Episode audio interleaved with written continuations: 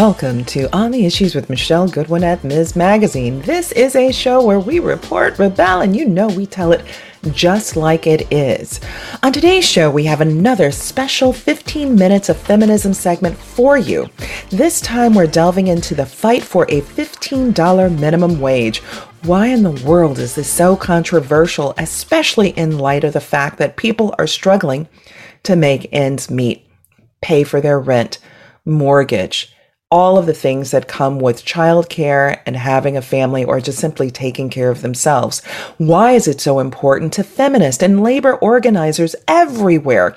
How has the pandemic worsened economic inequality? And who's been most harmed during this period of COVID and looking at an unequal wage across lines of race, and sex. Now, helping us to sort out these questions and to set the record straight is our very special guest. We are joined by Mary Kay Henry.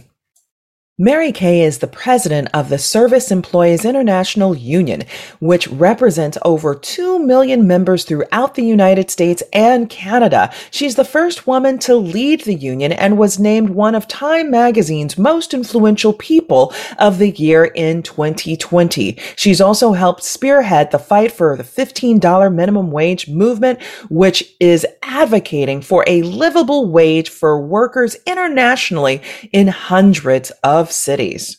Mary Kay, thank you so very much for joining me and the important work that you are doing. So, to just get us started, can you tell me about the beginning of the fight for 15? Where and why did it start?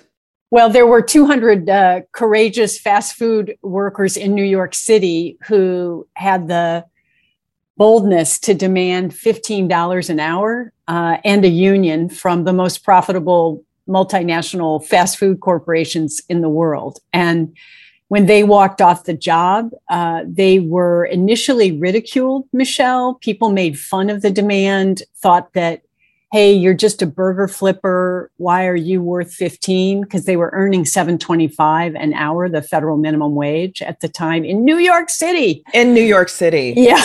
Yeah. A, place where condos are going for 40 million and 70 exactly. million dollars. Exactly. And having to decide whether they walk three miles to work or if they spend money on a Metro card is insane.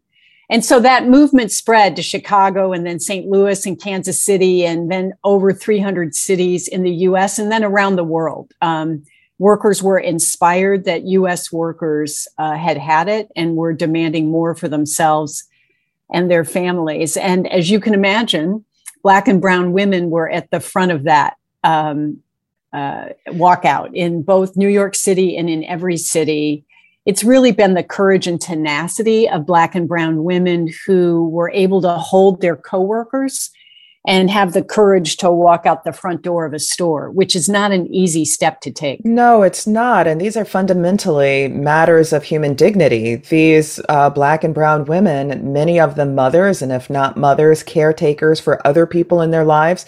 So, what we've learned is that this movement has won over $150 billion in raises for 26 million workers since 2012 including 18 million women and 12 million workers of color. That is really astonishing. So, this movement started, it looks like, around 2012, and nearly a decade later, many argue that $15 isn't even enough for a living wage, and that, especially in metropolitan areas, a much higher minimum wage is needed to keep people afloat. What's your response to that? I'm really excited by that as the the tension is going up and not being pulled down. Because 12 years ago when these workers demanded it there was a frankly a disparagement of whether their work had value and whether they were quote worth that. And now that we are having the debate in saying 15 isn't enough and pulling it up i think that's a key indicator of the success of the movement yeah, I, I really appreciate your saying that. And I want to drill just a little bit more deeply on these questions because there are people that think, well, really, this is about 15 and 16 year olds. And why should we be paying that amount to 15 and 16 year olds? These are kids that are in high school, and this is just money uh, to spend on their cell phones or to buy sneakers with. So, can you unpack? I mean, really, I mean, there are people I who are know, really Michele. disconnected from understanding. Who the folks are that are doing this work, yeah. and some of it is within essential work categories. Can you unpack a little bit more who we're really talking about? Yeah, I have to say, when I hear that, I want to grab a megaphone and say, Come on into the 21st century. No These kidding. jobs were never done by just 15 and 16 year olds. Um, That's there's right. been intergenerational poverty that uh, communities of color and white, poor, rural communities have been locked in. And these jobs have been the only jobs that they've been able to feed their families and raise their families on for generations. And so uh, we've the Fight for 15 movement pulled the covers back on the average age being 28. And um, as you said earlier, a lot of moms and dads who are trying to make ends meet and do the very best they can by working 80 and 100 hours a week and two and three of these crappy jobs being stitched together uh, so they can provide, hopefully, as you can imagine, a better, um, they're, they're driven, in my experience, by a better future for their children. And you know, what data is also showing us, polling data, is that those who earn less than $15 an hour are more likely to be women. So there is also this sex gap there where there's the presumption that still in America, the head of the household, the person who's bringing home the money, happens to be the men in the family. And that's really disconnected from the fact that there are lots of single women that are supporting their kids and may not be receiving any kind of child support whatsoever. Absolutely. And that's why the fast food women have inspired the home care women. Um, that job, as you know, is 90% uh, women, uh, 67% women of color who care for elderly and people with disabilities in their homes. That job was written out of labor protections back in the 30s. Wait, wait, let's uh, just pause there, Mary Kay. Let's pause. Sometimes we have to do that. We got to pause. you just said no labor protections for what category of people? For Black and Brown and immigrant women who primarily. are working in caregiving. Correct. Both in childcare and in elder care. That's right. Thank you for pausing me, Michele. That is a significant, and it's another job that has never been valued. Um, uh, and you're just a domestic worker, you're not making a difference. And the pandemic, I think, really shifted um, the public's value on caregiving because we understand now as a nation how vital it is to everybody else being able to go to work uh, with peace of mind that their their little one or their uh, parent or aunt or grandmother is being cared for in the way that you would want and especially given the growing population of uh, aging, the growing aging population in the United States, the demand for care in that area uh, just can't be overstated. And certainly what COVID has revealed are underlying infrastructural and institutional inequalities in our society.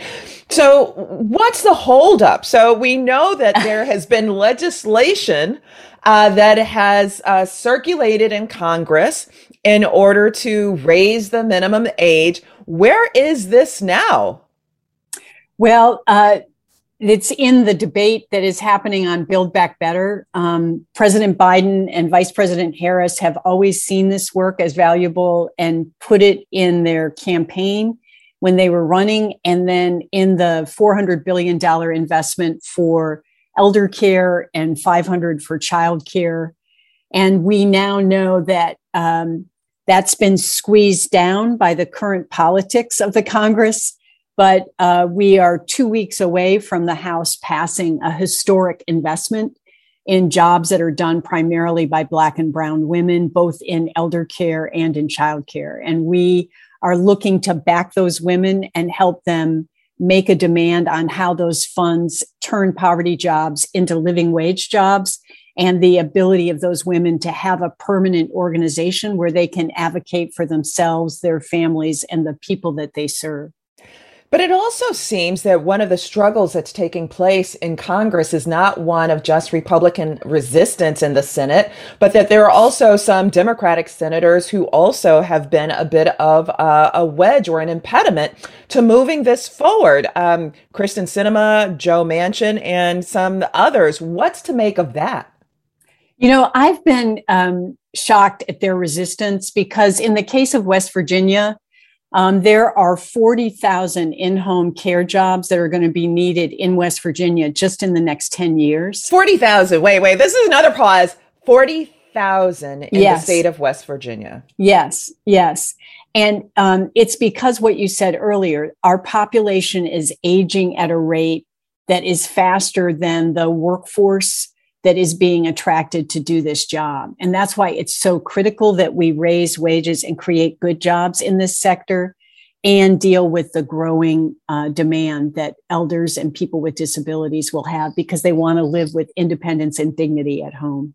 Well, dignity is really so much at the forefront of this. It's at the core of the issues. And it seems to me that as we grapple with issues today, very often, you know, one does a little bit of navel gazing, but if you reach beyond the navel, you can see that these issues go back deep and they're kind of like at our toes. So what we see today are really reflections, ramifications of times longer.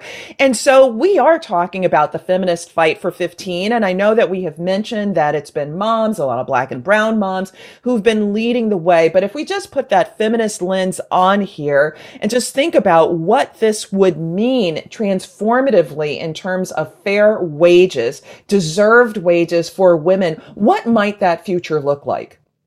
Well, I think it means for the 64 million uh, people, again, overwhelmingly women that do service and care work in fast food, in retail, in childcare, in elder care, in the biggest part of the US economy that once and for all, we can make this work the foundation of the most multiracial working class whose children will have economic mobility um, in the next generation. And that's the promise of the Fight for 15 leadership, both in fast food, raising wages for 4 million fast food workers, in home care, raising wages and creating good jobs in the home care sector, and then 2 million more childcare workers as well. And imagine if we could raise wages for 8 million, what the impact would be on the other 60 million doing this work. Well, that's really just tremendous. Um, per Insider, um, just a quote here raising the minimum wage would also ease the strain on social safety net programs. A study from the University of California at Berkeley found that low wages cost taxpayers more than $100 billion a year. What's that about? Well, it's that corporations in this country have figured out how to rig the system and pay low wages that require their workers to get food stamps, Medicaid, uh, housing assistance. Oh, Mary Kay, wait, wait, wait, just one more time. I am so sorry. This has been a program where I've had to say, let's stop, stop, stop, stop, because again, you know, people will think, well, okay, fine. They've got the job. They are at fill in the blank fast food place. Um, isn't that enough? Don't they get health insurance? Don't they have benefits? Don't no. they have that 401k plan?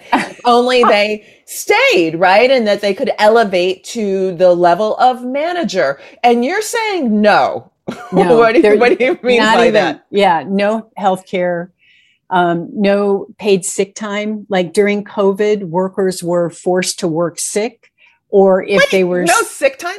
No sick time. No, no paid sick time. No, yeah, mostly no paid vacation in most stores. It's just been the wage. And as you know, uh, Michele, this cruel scheduling system where you think you're on the schedule and you can be called an hour before and called off because they have an algorithm that predicts the customers and people's schedules then vary from 20 to 40 hours per week. Uh, which makes, wow. as you can imagine, childcare and trying to go to any school impossible. Virtually impossible. And you also mentioned then needing to uh, further buttress that minimal wage, minimum wage with other kind of government assistance, right. such as food stamps. Right. And this is the issue where imagine American taxpayers spending 100 billion as you just said when McDonald's posted a profit in the pandemic of 5 billion uh, dollars and returned money to their shareholders twice last year but didn't seek to raise wages and the hazard pay they may have paid for 2 weeks they cut off after they stabilized their uh, workforce. And it's just been cruel and unusual punishment that these uh, very profitable corporations have meted out uh, with workers uh, throughout the pandemic. So we're in the second year of the pandemic, and you're talking about two weeks of hazard pay, then cut right. off. Right. Again, these sort of things that you can't make up at all. so, so uh, we are coming towards the end of our program. This is our 15 minutes of feminism program and people really enjoy being able to get such uh, important and deep content in such a well packaged kind of way. So thank you so much for carving out time to be with me. And just two last questions. I'm going to get to our silver lining question which our audience really appreciates.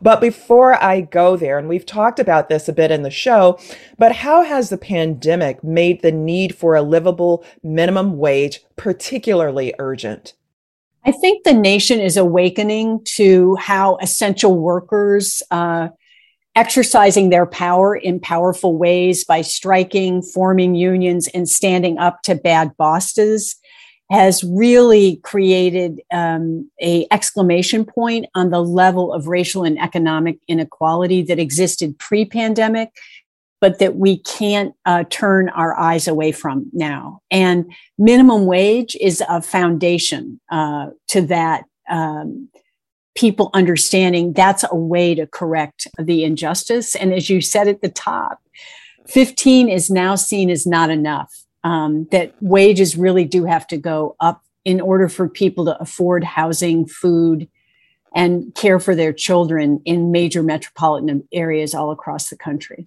Well, right. I mean, one sees even data saying that really, if we want to provide dignified wages for folks, that we should not be talking about 15. We should not even be talking about 16 or 17.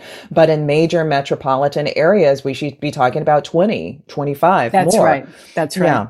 So, um, in closing, and there's so much more that we could talk about, including what this means for children of parents who are making minimum wage and what that means in terms of their lives and mm. their dignity for mm-hmm. people who are doing their very best in society, uh, what this means in terms of schooling and having an, a real fair shot and opportunity. But I digress. All right. Uh, in closing, silver linings. I mean, we've, I mean, perhaps the, the silver lining is that there is the fight for 15. What's the hope that underlies where the movement is headed?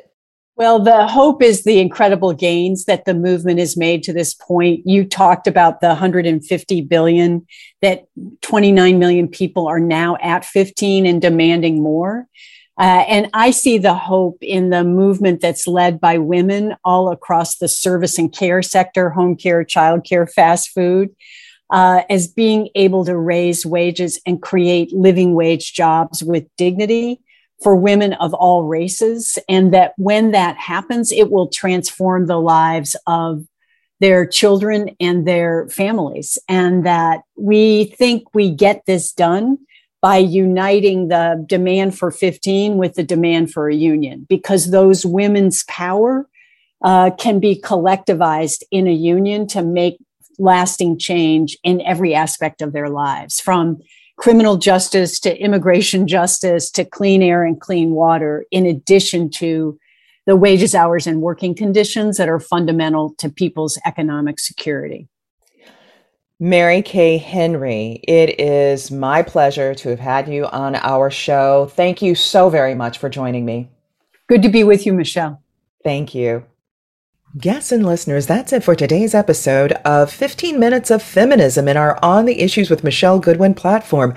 I want to thank my guest, Mary Kay Henry, for joining us and being part of this critical and insightful conversation. And to you, our listeners, I thank you for tuning in for the full story. We hope you will join us again for our next episode of 15 Minutes of Feminism, where we will be reporting, rebelling, and telling it just like it is. And it will be an episode you will not want to miss. And for more information about what we discussed today, head to MsMagazine.com and be sure to subscribe.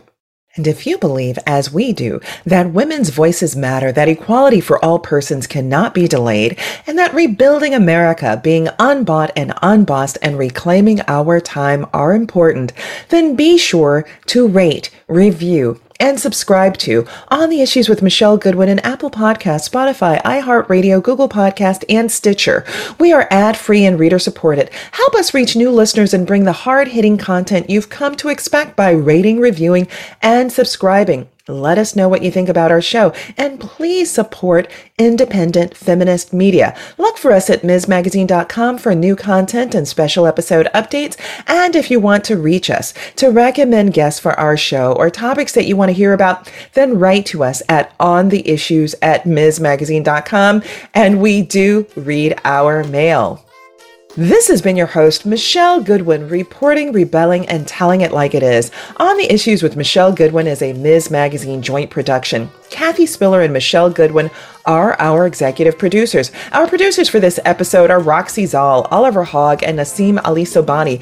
Our social media intern is Lillian LaSalle. The creative vision behind our work includes art and design by Brandy Phipps, editing by Will Alvarez and Kyle Good, Music by Chris J. Lee, and that social media assistance from Lillian LaSalle. Thank you for tuning in.